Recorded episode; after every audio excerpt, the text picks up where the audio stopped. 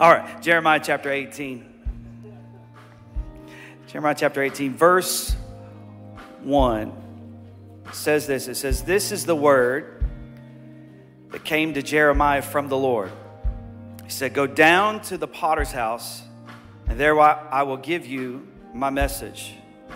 So I went down to the potter's house, and I saw him working at the wheel. But the pot he was shaping from clay was marred in his hands. So the potter formed it into another pot, shaping it as seemed best to him. How many of you in the room want what God thinks is best for your life? Amen. Maybe we could put our hands together and just say, God, that's what we want. We've got a lot of plans, we've got some goals and some dreams, maybe. But I truly, I want what you think is best for my life. So, Father, in Jesus' name, we ask over these next few moments that you would speak a word so clear to us, challenge us, change us, make us more like you, Jesus. That's the goal. Romans says that's really the goal, that we would be conformed to the image of your Son. Your desire is that we would look more like Jesus today than we did yesterday, that we would grow from strength to strength, from faith to faith, from grace into more grace, truth into more truth. So help us today. In Jesus' name we pray. And everybody said, Amen. I'm so thankful for last weekend. I thought Pastor Jabin Chavez did an incredible job talking about the Holy Spirit, in particular, talking about the gift of speaking in tongues. And I think that's something that you need to maybe go back and listen to. Um, one thing I wanted to share with you today, one thing that we believe at the church, and I just want to make this clear. There's a lot of uh, wondering whether or not tongues is either uh, a foreign language, like a, a language you can learn, like Spanish or French and all of that stuff. And I think that God could definitely do a do a miracle and give you the ability to speak in a language that you don't know but for me, when I read through scripture, I see tongues as one thing. I see tongues as a heavenly language that I don't even know what I'm saying, and the people around me don't know what I'm saying. And the only way they can understand what I'm saying is the gift of interpretation. And so I think that's what was happening in Acts chapter 2 when they spoke in tongues. One of the reasons I believe that is because for some, denominationally speaking, they think that tongues is uh, a way God overcomes language barriers. Um, maybe someone's traveling to the mission field and they don't know the language. And so God supernaturally gifts them with the ability to speak the language of the people they're preaching to. Years and years ago, when Pentecost first happened in the United States at the turn of the 20th century, in about 1900 and something, 1905, 1906, there was a revival that broke out in Azusa Street. And this is when the outpouring of the Holy Spirit started happening in the United States of America, and people first started to speak with tongues in the United States. So we're not that far removed from the, this outpouring of the presence of God in the church in America. And uh, so they got together and they, they, they uh, sent a group of people thinking that this gift was actually known languages that maybe you could go to school and learn, but maybe supernaturally God would gift him. So they went into different mission fields and believing that God would gift them to speak in the language of the people there, and, and it didn't happen.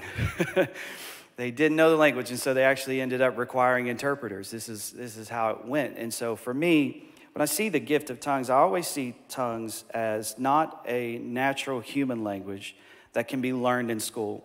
And the reason I believe this is because the other gifts of the Spirit are not something you can go to school and learn. I can go, I can go to school, I can, I can get, I can get a, I can get an online, I can take an online class and learn Spanish. But I can't take an online class and learn a heavenly language. Does that make sense? And I can't, I can't take an online class and learn how to work miracles and have the gift of discernment of spirits and all of that. So for me, and just the way I see it, I always see when God gives someone with tongues, uh, the ability to speak in tongues, I believe it's, it's of not human origin. And uh, so that's why sometimes maybe you're in a church like ours, you've been in churches before, where every now and then somebody beside you will, will be speaking, and it won't be English, and it won't be French, and it won't be Spanish, and they break out in what is unrecognizable to you. There's an album that just came out, uh, Elevation Church just put out, out an album, and there's this part of a song that Stephen Furtick writes where he says that his, his grandma would, would talk to Jesus, and when she would talk to Jesus, he said it sounded like mumbling, like she was out of her mind right? And that's what happened on the day of Pentecost, right? There were some that God gave the gift of interpretation and they could hear their own dialect. But there were others that looked at them and said, man, they are out of their minds. Nobody looks at somebody speaking French and says, oh, they're crazy. Nobody looks at somebody speaking Spanish and says, oh, they're crazy. I might not even know Spanish, but I can recognize Spanish when I hear it. I don't think somebody speaking Spanish is drunk. I don't know what you're saying, but my assumption isn't you're drunk. They were, they, the assumption was that they were drunk, that they were out of their mind. But some had been given, there was a miracle of the ear that day. The gift of interpretation had fallen on some, and they were able to hear their own dialect. And the reason tongues is not a way to overcome some sort of language barriers because they weren't even hearing them preach the gospel they were praising God. And anytime you see someone speaking in tongues throughout Scripture, they're never preaching. I will never get up and preach in tongues. Somebody say, Thank God. they were praising God. So it's used as a way for us to praise God. And I, like Paul, Paul said, Do all prophesy? No. Do all speak with another tongue? No. Here's the thing can all prophesy? Everybody is a candidate if you're a child of God. Can everybody speak in tongues? Everybody's a candidate. Will all? No. And so this is what I want to say to you today. If you don't, and you never do, you're not any less spiritual than anybody else in this room. If you never prophesy, you're not any less spiritual. If you never have a word of wisdom, you're no less spiritual. Whose cell phone is up on the stage? Or in that back room? Somebody's in that back room. Do it, Lord. Talk to him in Jesus' name. So, so it's it's an amazing thing, isn't it? How God can be so clear through Scripture. I'm gonna actually I'm gonna go answer this for him. I'll be right back. Where's this phone at? Oh, it's an iPad. Whose iPad is back here going off? Jeez. I'm trying to talk about something important, and y'all got iPads going off back here. Is that? No, it's not yours. Becca's just taking care of the problem. That's what we'll say. Becca's just fixing the problem. It's not her iPad. So I want to, I want to, I just want to help you because I think there's, there's been a lot of pressure to, to, to do something. And anytime you see someone, look at, listen, listen to me clearly. Anytime you see someone prophesy, speak in tongues, give a word of wisdom, word knowledge, work miracles, it's never them. It's always God. And you and and and and and I want to help you a little bit. Jabin said something last week that I want to I want to clarify a little bit. He said um, that sometimes when uh, sometimes you need to unlearn a lot of bad theology. So I want to I want to help you though because what happens if you're not careful? If if you don't get something, then you'll think that something that happened to you in the past is actually holding you up. When God doesn't need you to unlearn anything, to do something new in you. I want to help you with this because I don't want you to turn this on you. Oh, it was my bad teaching. It was my bad upbringing. It was my bad experience. No, no, no, no, no, no. Every time you see someone speak in tongues in the Bible, they didn't have to go to a class to do it. Every time you see someone prophesy, they didn't have to be un, un, they didn't have to unlearn bad theology to do it. They just did it. They didn't even know about it, and they did it. So I want to help you if it's going to happen, it's going to happen because God does it. And when God does it, you'll never for the rest of your life wonder, was it me? Did I make that happen? Was I just copying people? Did I just get caught up in the moment? Was I just in my emotions? You'll never wonder that because when God does it, it's unmistakable, it's undeniable. God did it, and only God could do it because it's a gift that comes from God. Amen. And so I, I, I want to encourage you. The, the apostle says, desire earnestly the gifts. So I want to encourage you to desire the gifts, but don't get hung up on any particular one, or else it becomes something that it was never intended to be. Some sort of proof of spirituality, like I know God better than you. Oh, no, no, no. That's not the design of the gift. The gift was really designed to encourage the body, strengthen the body, uplift the body, change the body, help the body. Come on, somebody. And the gift of tongues is so powerful because it's, it's not this thing that makes you elite. It's this thing that humbles you because you don't even know what you're doing. You don't know what you're saying. So I, I want to encourage you desire the gifts, earnestly desire the gifts. This church is open to the gifts of the Spirit. And I want to I want to I want to thank you for being a church that has um, always been open to the things of the Spirit. Always been willing to say, God, you know, we've got a plan, but we'd rather do yours. we've got something we want to happen, but we'd rather you do what only you can do in our lives. And so I want to encourage you in that. Amen. Amen. Just a little bit of help. I, I, Jeremiah chapter 18.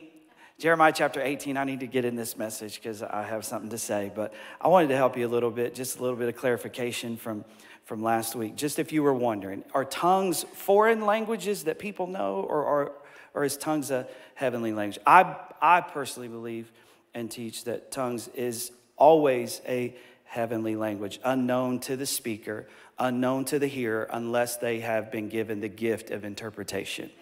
That's what I believe. So I could have said that in 30 seconds, like I just did, but I took 10 minutes because some iPad went off in the back. All right, here we go. So, Jeremiah 18, he says, This is the word that came from Jeremiah from the Lord. Go down to the potter's house, and there I will give you my message. So I went down to the potter's house, and I saw him working at the wheel, but the pot he was shaping from the clay was marred in his hands. So the potter formed it into another pot, shaping it as seemed best to him. I love this story. It gives us a real clear example of what we need to do to really hear from God, to really kind of engage what God is doing and understand what God is doing in our lives. So, first of all, you see that a word comes to Jeremiah, but that word gives him a word to go to a certain place, and I'm going to give you another word. So, what we find out about God very often is sometimes the prerequisite for a new word is obedience to the first word God gave us. And a thing, thing I find out about God throughout Scripture and even in my own life is that God will speak to us, but He only speaks to us on His terms. Do you remember when He wanted to talk to Moses from the burning bush and He said, Moses, hey, take your shoes off because you're approaching holy ground. I know you're approaching, but I need you to get in, a, in the proper position to be able to hear what I'm getting ready to say to you. And so He says, I want you, Jeremiah, to go down to the potter's house. I have something that I want to say to you. And so the word, here's the key, here's the key. The word will meet you when you get where you are supposed to be. And maybe for some of the people in the room today, maybe it feels like God isn't speaking to you, but it, maybe it's not that God isn't speaking to you. Maybe you just aren't obeying what He's already told you, and He's waiting on obedience before He starts to declare a new message to you. And there's another principle here there's the principle of place from the beginning of the Bible all the way through the end of the Bible, we see the principle of place. God creates the world and then he puts us in it. The Bible tells us in 1 Kings chapter 17 that the word of God comes to this prophet Elijah and he says, I want you to leave here, turn eastward and hide in the Kerith ravine east of the Jordan. He says, You will drink from the brook, and I have directed the ravens to supply you with food there. Somebody say, There. There is a there for every single person in this room. That's why it's important. You don't, you don't really get to pick because you like the music or you like the singing or you like the preaching or you like the kids' ministry, the church that you go to, because God actually has ravens that are assigned to feed you where you are supposed to be. And so you could be in you could be in a great environment in a great church. It's just not for you.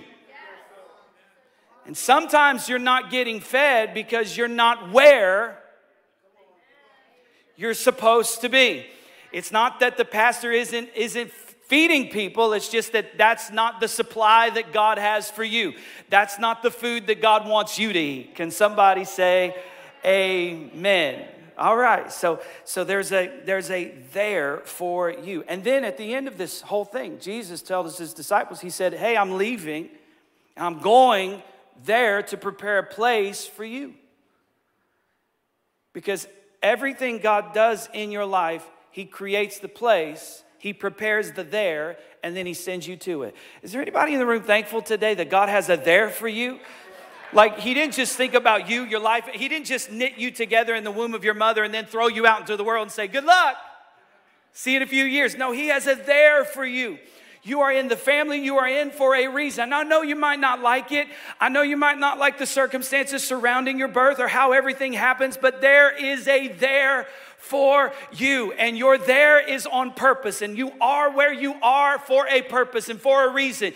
You were born in this state, in this region for a reason. You were born wherever you were born for a reason. In the family you were born in for a reason. God has a there for you. Your family wasn't a surprise. The circumstances of your birth were not a surprise. They all go into the process of shaping you into the piece of clay, into the thing that the potter has designed for your life. So stop apologizing apologizing for your family, even though they're crazy and we all know it. Stop apologizing for your past. Stop apologizing for where you came from. And thank God that your there was meant to do what it was meant to do, and you are the result of the there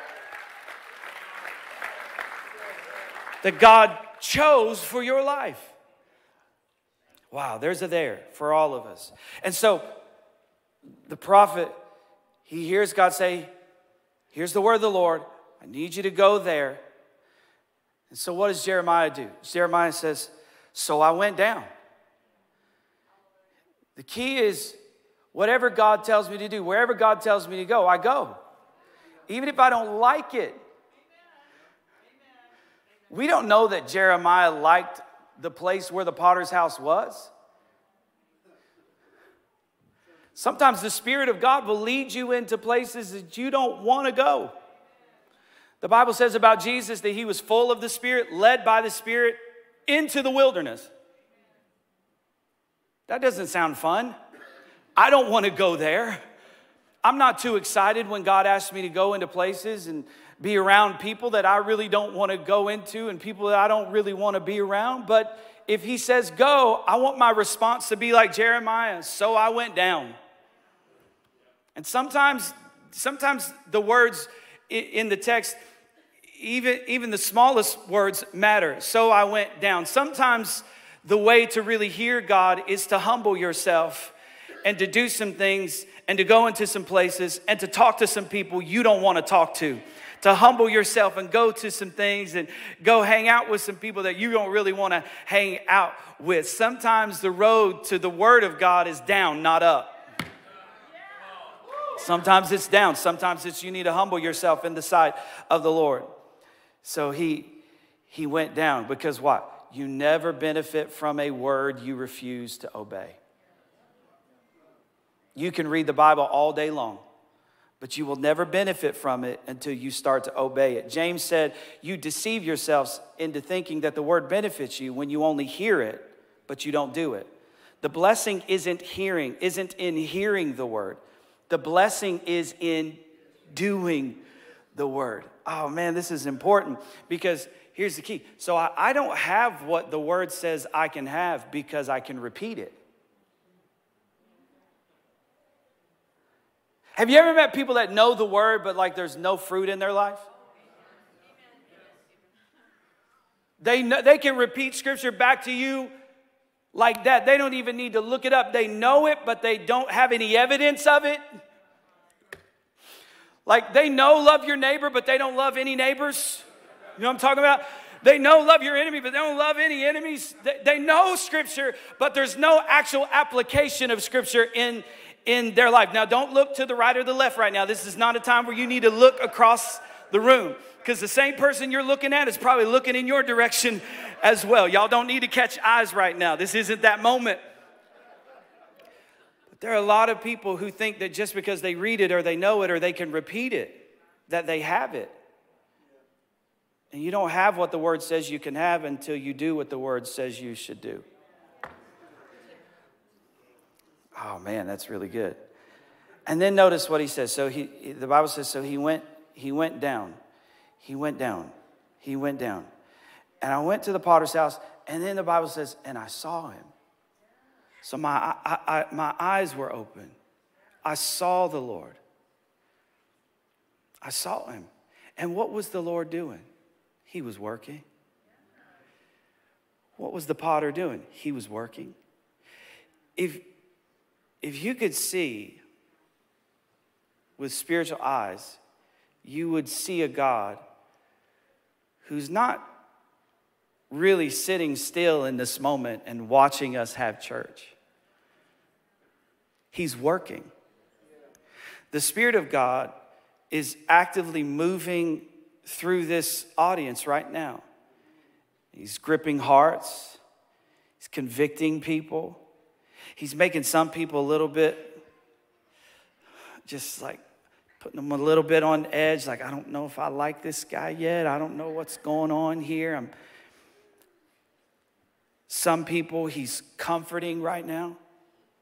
For some people, he's strengthening right now.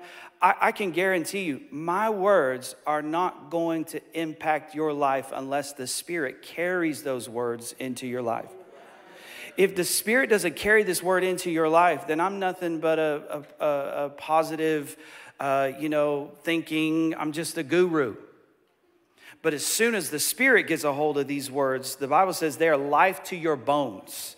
The, this word is life to your bones. Like as soon as the Spirit gets a hold of it, something happens on the inside of you. Strength starts to return to your body. Have you ever felt yourself, you come to church and you're in one condition, but you leave in a completely different condition? That's not the words that the preacher, that's the Spirit of God coming in, taking those words and putting His power on those words. Is there anybody grateful today that God puts His power on our words.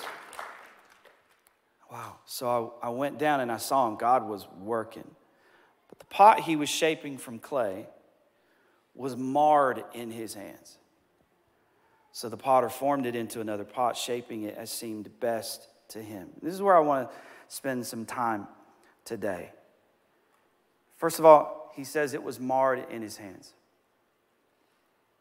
This is wild because it was impaired, it had blemishes. It wasn't perfect. But it was still in his hands. I think, I think very often we think that for us to really be in his hands, and we've got to have it all together. And maybe when we pull it all together, maybe he'll pick us up and maybe he'll find us useful and Maybe he'll think we're worthy and maybe he'll think we deserve it. But I love it that it says it was imperfect in his hands. Oh, man. My life is a mess, but it's in his hands. My life isn't what it should be, but it's in his hands. I'm not where I want to be, but I'm still in his hands. I'm a little broken right now, but I'm still in his hands. One translation says it didn't turn out the way he thought it was going to turn out about the clay, but it was still in his hands. It went in a different direction than he wanted it to go, but it's still in his hands. Your child left your house and they walked away from God and they walked away from church and they went their own way. But like the prodigal who left the father's house, he was still the father's son, still in his hands. Come on, somebody.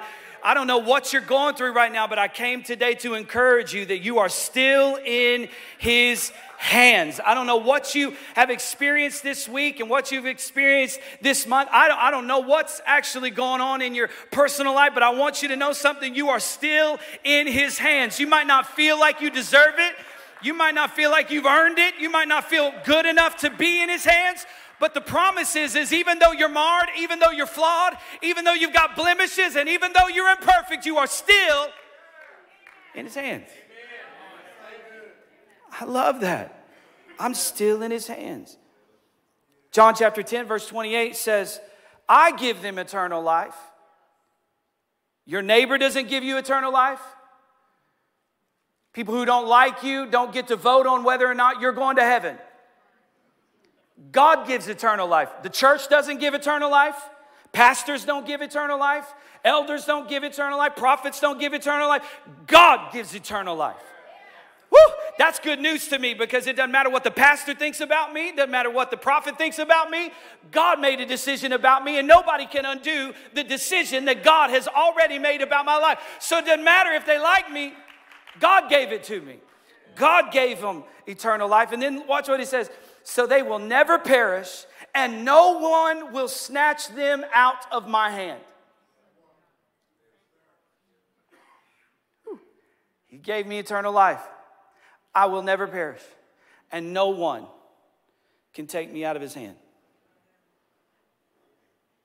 Marred, but in his hands. Isaiah 49 16 says, See, I have written your name on the palms of my hands. One translation says, engraved.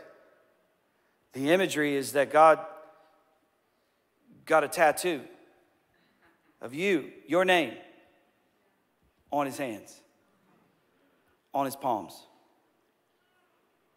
Wow. No wonder the Bible teaches me that I'm ever before him. Because every time he looks at his hands, he sees my name. He can't forget about you, you're written on his hands. He can't abandon you. The Bible says he can't deny his own, he can't give you up. You're in his hands. I wrote you on my hands. You belong to me. You're mine. You don't belong to anyone else. You don't belong with anyone else. And every time, every time you think that you don't deserve to be in my hands, that's when I let you know you're in my hands the most. That's when you need to understand that I'm closer to you than I've ever been before. When you feel the furthest away from me, is when I move in closer than I've ever been. The Bible says that He is near the brokenhearted. When you feel at your worst, God is at His best. marred but in his hands. And then Jeremiah 18 and 4 in the New Living Translation, I love this, I love the way the New Living puts it. He says, But the jar he was making did not turn out as he hoped. So he crushed it into a lump of clay again and start it over. What does God do with people who mess up their lives? What does God do with people who, like the prodigal, walk away and in sin fall and fail and find themselves off away from the church, away from God's people, away from God's house, away from an environment like this. What does God do with those people, Robbie? He crushes them and he starts over. I love that he's, he doesn't say he threw the clay away. God doesn't throw anyone away. He says he crushed it and he started over. What you're feeling right now might just be crushing. And if you're going through a crushing, what that means to you today is you're at a new beginning. Because crushing means starting over. If he's crushing me, it means he's starting over. He's not crushing me to hurt me. He's not crushing me to harm me. He's not crushing me to punish me. He's crushing me to start over. So he presses down so that he can build back up. God never presses down to make you feel like a failure. God presses down so that he can build you back up. God presses you down so that He can start over in your life. What does God do with people who have blown it? He starts over. What does God do with people who have fallen flat on their face? He starts over. What does God do with people who have lost everything and maybe gotten arrested and gone to prison? He starts over.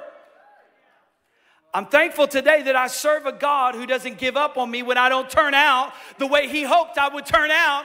He doesn't throw me away into the trash and say I'm not useful. He just starts over. I love it he starts over. And then he says, so he shapes it as he sees fit. So he formed it into another pot, shaping it as seemed best to him.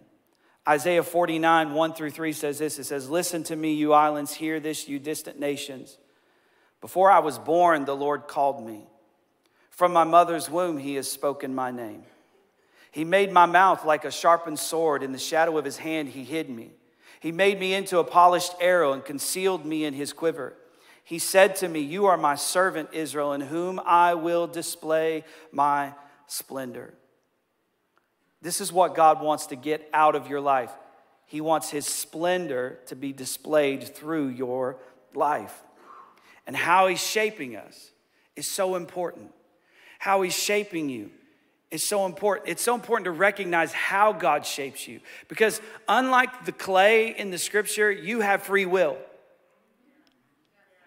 Unlike the clay, you have free will. And so there's a cooperation that's required between you and God. God will pick you up, He will put you on the wheel, He will hold you in His hands, He will form you and shape you, but you can punch back a little bit. You can talk back a little bit. And you, with your own mouth, can ruin the shape that He's creating. And you, with your own decisions, can ruin the shape that He is creating. And what does He do? He presses down, He crushes, and He starts over again. But I would, I would encourage you that, that, that if you'll go ahead and you'll just submit to His shaping and His making, you won't have to experience so much crushing in your life? Is there anybody who'd like a little less crushing in your life. Like, so, so the less, more obedience, less crushing. More willingness, less crushing. more, God, I'm to do what you say, less crushing. It's not that he's ever going to give up on you and he'll start over a million times if he has to. But the more you obey, the less you have to be crushed. How does he shape me? Well, it's, it's an interesting picture, isn't it? The potter working with the wheel. There he's using his hands and he's shaping, he's molding, and he's pressing, and he's using a, a lighter touch and he's using pressure to shape it into the form that it was created. And, and what I see there is I see the hands of God, right? So, so God, with his hands, is working on us. And, and, and if, if, if uh, you have uh, two hands, you have and you have all your fingers and you haven't cut one off with a saw or an accident or something like that. You have, you have two hands and you have 10 fingers. Think about this. How does God shape us? How does God shape? With his hands. What are his hands? His hands are his commands. There are 10 of them. Just like you got 10 fingers, it's 10 hands. God uses his hands to shape. How does God shape you with his hands? His commands, his word. Hebrews says that he spoke a word, and the worlds were framed by the word of God. God's words are his hands. So God's word is his hands. God's 10 commands are his hands. It's how he shapes your life. You're not worse off because you stopped lying.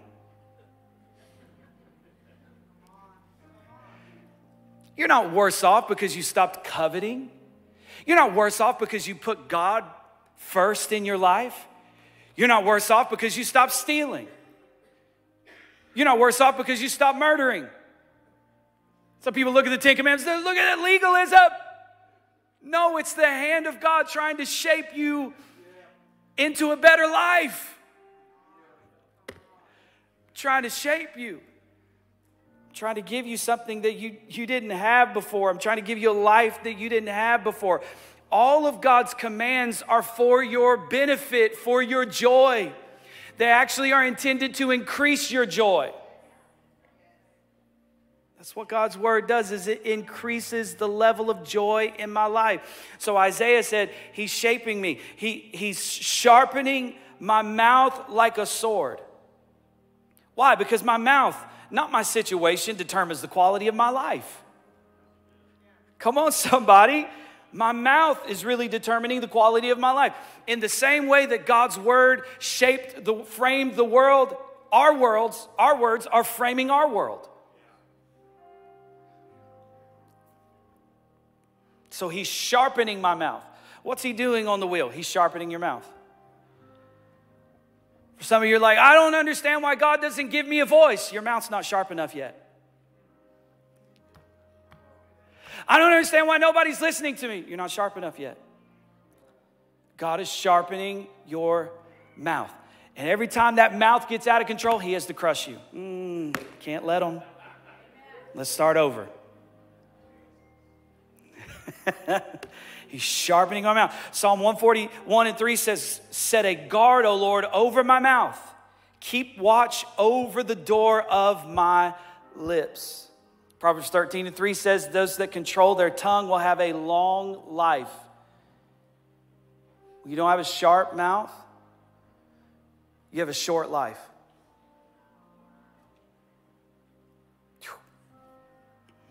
How do you know this? Opening your mouth at the wrong time can ruin everything. Saying sometimes the right thing at the wrong time can ruin everything.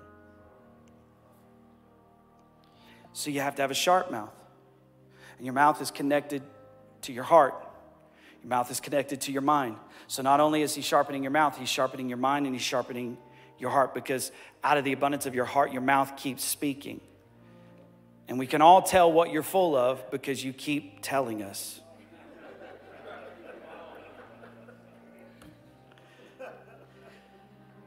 I want, it, I want my mouth to be like Habakkuk chapter 3, 17 through 19. It says, Though the fig tree does not bud and there are no grapes on the vines, though the olive crop fails and the fields produce no food, though there are no sheep in the pen and no cattle in the stalls, yet I will rejoice in the Lord. I will be joyful in my God, my Savior. The sovereign Lord is my strength. He makes my feet like the feet of a deer. He enables me to tread on the heights. Listen, even though there's no fig tree budding, there are no crops in the field, there's no grape on the vines, there's no animals in the field, there are no sheep in the pen, I will still rejoice. I'm not going to allow my mouth to start talking negative just because life is bad. I'll rejoice in my God. I'll, I'll, talk good about the Lord. I'll talk good about God's house. I'll talk good about God's people. I'll talk about how He's strengthening me, even though, even though I don't have crops in the field. How He's making me stronger and He's making my feet like a deer, even though there are no sheep in the pen. He's enabling me to tread on the heights. He's enabling me to walk over all of this stuff that would sink normal people, but it's not sinking me. Psalm 34 and 1 says, I will bless the Lord at all times. His praise shall continually be in my mouth. So he said, He's sharpening my mouth, Isaiah. This is how he's shaping me. He's sharpening my mouth. He's, what else is he doing? He says, He's hiding me, the shadow of his hand. This is an awesome promise. That means that God is protecting me from anything that could destroy me. If it happened to me and I'm still here,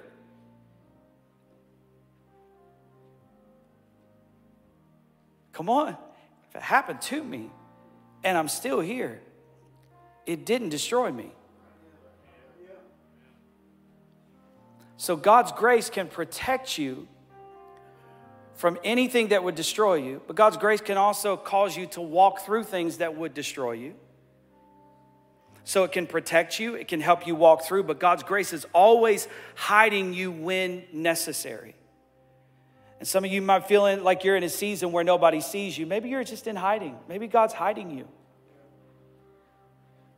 Maybe God is protecting you from you. Maybe your mouth isn't ready.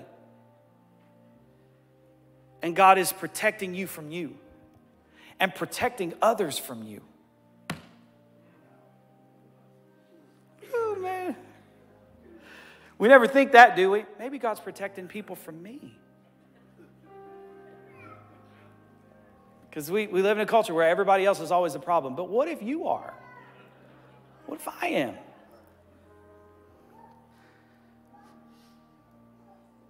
When we, they first told me, hey, you're going to take over the church, I was like, I was like, I know, I don't know. Uh-uh, that's not happening. I'm not doing that. And then about five years in, I was like, when are they going to let me do my thing? I'm ready. I thought, I'm ready. And uh, no, God was protecting you from me. That's what He was doing. That's exactly what He was doing. And still to this day, every now and then, He's got to protect you from me. Because I'm a human being. I get mad just like you do, I get upset just like you do. Oh, I get ticked off just like you do.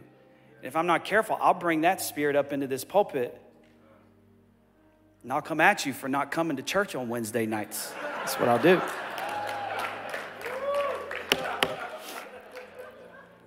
So God is hiding me in his shadow. And then he says, he says this, Isaiah says this. He says, and he's made me into a polished arrow and concealed me in his quiver. He's polishing me. The Hebrew word there for polished means is barar. It's, uh, it means to separate, to cleanse, to search out. Psalm 139, 23, and 24, the, the, the psalmist says, Search me, God, know my heart, test me, know my anxious thoughts, see if there is any offensive way in me, and lead me in the way of everlasting. So when he's polishing me, he's separating me, he's cleansing me, he's searching me out, he's testing me. The test is to reveal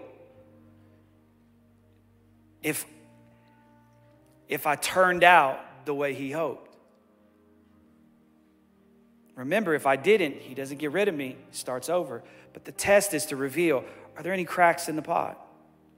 Are, are, are there any, is there a lack of integrity in what I want to use? In Acts 28 and 3, Paul is gathering some wood. And as he's gathering this wood, he picks all this wood up, he puts it on the fire. And then the Bible says that a viper, driven out by the heat fastens itself on his hand. The fire reveals the snake. The test reveals the snake. The test doesn't just reveal the lack of integrity in you, the test reveals the lack of integrity in others so you know who to trust as you move forward. Who's going to bite me in this season? When the heat gets turned up, who of my friends can handle the heat? and who latches onto me and tries to suck the life out of me. Can somebody say, Amen, man? That's good. Thank you, God, for testing, because He's not just testing you, He's testing your friends, He's testing your family, because you need to be able to see who can go into the next thing that God has for you. So He's really, He's sanctifying me. Sanctification is a process where I become who He's already declared me to be. It's not how I make myself presentable to God. And, and if, I, if I don't do it, then God's like, ah, you're. No, the only way I'm presentable to God is if I have His righteousness imputed into my life, given to me as a gift. But when the Bible talks about purify yourselves, sanctify yourselves, what I'm doing is I'm becoming who He's already declared me to be. So I'm not trying to become something I'm not. I'm becoming who He already says that I am. Aren't you thankful today that you are already holy? And any attempt in your life to live holy is an attempt to be who He already declared you to be. Amen. Because God alone is holy. Revelation 15 and 4 says, You alone are holy. Holiness is a 100% God thing and a 0% human thing. If we are holy, it's because He gave it to us. And then He says, And He's holding me in His quiver. You ever felt prepared? That's what the quiver is. Like you're ready. You don't put an arrow in the quiver unless it's ready. You're ready, but you're still in the quiver. Like, pick me, God. I'm ready. Have you ever, eh, that's one of the most frustrating things in the world is to feel like you're ready and God still isn't using you. Isaiah 29 and 16, people very often get this way. The, the prophet says, You have everything backward. Should the potter be thought of as clay? Should what is made save its maker? He didn't make me. Should what is shaped save the one who shaped it? He doesn't understand. God, you don't understand my circumstance. You don't know what I'm going, you don't know what I'm capable of, and you just keep keeping me down. And no, I know when to use you. I made you. I know how to use you. I made you. I know what you were made for. I made you. I know when your time is. I made you. I created you. He, he said, Isaiah said in, in this chapter, he said that while I was in my mother's womb, he spoke my name. John 10 27 says, Jesus says, My sheep know my voice, and a stranger they will not follow. The reason you rec- the reason you said yes when he called your name when you were alive in this life is because you heard him call your name when you were alive in the belly. So I recognized his voice. And so when the shepherd came and he said, Robbie, I'm here to save you. When he said, whatever your name is, he said, I'm here to save you. The reason you heard that voice before and you recognized it and you said yes is because he's been calling your name since you were in your mother's womb. So he knows you better than your mom and dad. He knows you better than your professor. He knows you better than your teacher. He knows you better than your guidance counselor. He knows you better than the people who would look at your life and, and make summaries and, and, and judgments about it. He knows you better. I know why I made you, what time I made you in, what I made you for. The quiver is for your good. Because when I pull this arrow out and I use it, I expect it to hit the mark. The apostle said, I forget the things of the past. I press forward ahead towards the mark of the high calling of God in Christ Jesus. God is calling you to a higher place. And it might feel painful. It might feel like pressure. It might feel like crushing. But it's only so you hit the mark. And I'm thankful for a God who has a mark who says, I've got a higher place for your life. I don't know where you are right now, but God wants you to go higher. Never calling you backwards. I'm always calling you forwards. I'm always calling you higher. I don't know where you are right now, but God is calling you higher. Will you stand on your feet with me today? So, Father, in Jesus' name, we thank you that, like the potter, you are shaping us, forming us as you see best. We submit to your shaping and your forming. We say, Have your way. Do what only you can do in us. We're grateful. We're thankful that you love us so much that even though we're marred, we're still in your hands. And even though sometimes we don't turn out the way you had hoped, you don't get rid of us, you start over. Thank you for making us sharp. Thank you for taking your time with us. Thank you, thank you for, for making sure we're ready. Thank you for not putting us in situations that you haven't prepared us for. We're grateful for that. In Jesus' name we pray. And everybody said, Amen.